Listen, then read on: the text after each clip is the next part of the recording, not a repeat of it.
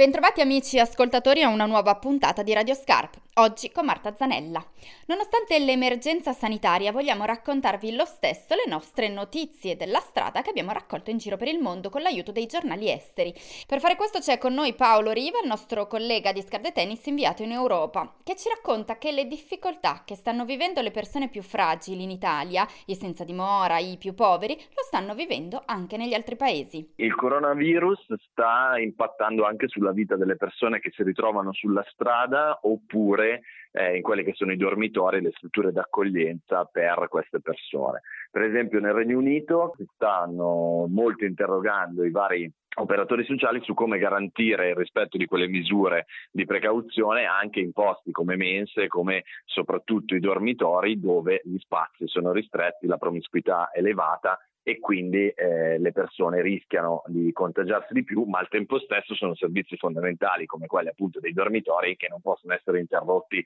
così a cuor leggero. Quindi se sicuramente il coronavirus da un lato sta provocando grandi eh, cambiamenti alla nostra routine, alla quotidianità, lo sta facendo in maniera eh, sempre più marcata anche per le persone che sono in difficoltà. L'abbiamo visto a Milano, l'abbiamo visto in Italia, ma le stesse situazioni si stanno vivendo anche negli altri paesi che sono fortemente colpiti dal virus. Per esempio, i nostri colleghi dei giornali di strada The Big Issue Giappone e The Big Issue Corea del Sud, anche loro stanno vivendo un netto calo delle, delle, vendite legato al fatto che per le strade ci sono delle città in cui i venditori sono soliti lavorare, ci sono sempre meno persone. Per la seconda notizia lasciamo il tema coronavirus perché altre cose stanno succedendo nel mondo. Parliamo allora di mercati di quartiere. Sì, i mercati di Hanoi per la precisione e la battaglia di un attivista di nome Atran dell'ONG Earthbridge che si è impegnata per preservare, per diciamo, salvare dalla speculazione edilizia e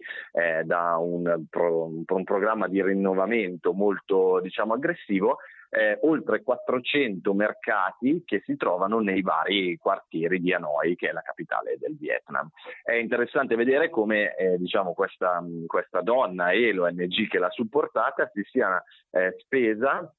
eh, per diciamo, eh, evitare che questi mercati dove il cibo sostanzialmente è, è, quello tradizionale, dove i prezzi sono accessibili anche per le fasce di popolazione più basse e dove c'è anche tutto un diciamo, corredo di relazioni quotidiane molto importante per gli abitanti dei vari quartieri, per evitare che tutto ciò venisse sostituito da dei centri commerciali che sicuramente avrebbero potuto essere più redditizi dal punto di vista economico, ma avrebbero avuto molti eh, risvolti negativi per le comunità. E quindi diciamo che eh, Atran è riuscita a eh, fermare per il momento questo piano di trasformazione che era stato voluto dal, dall'amministrazione comunale di Hanoi. La terza storia invece arriva dall'Austria ed è la storia di un'amicizia curiosa nata tra Kenneth, un richiedente asilo nigeriano, e Elsbeth, un'energica 89enne. Eh, un'amic- è un'amicizia che nasce grazie al giornale di strada locale Marie, eh, e quindi la, eh, la, la vecchia signora eh, si incuriosisce di questo ragazzo nero, che era una cosa poco usuale da vedersi in questa cittadina austriaca,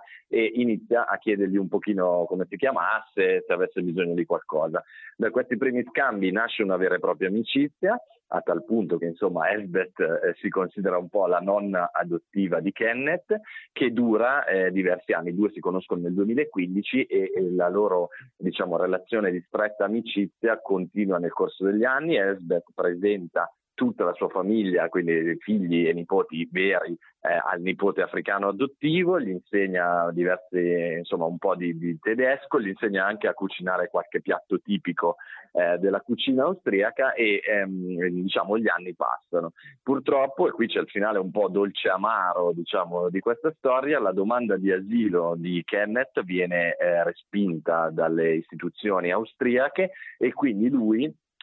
sarà costretto a ritornare in Nigeria nel suo paese d'origine, ma l'arzilla pensionata non si scoraggia e dice certo che mi mancherà, la mia vita sarà un po' più noiosa senza di lui, ma sono sicura che riusciremo a tenerci in contatto anche via WhatsApp. Chiudiamo qui il nostro spazio dedicato alle storie di Scarde Tennis da Marta Zanella, grazie per averci ascoltato.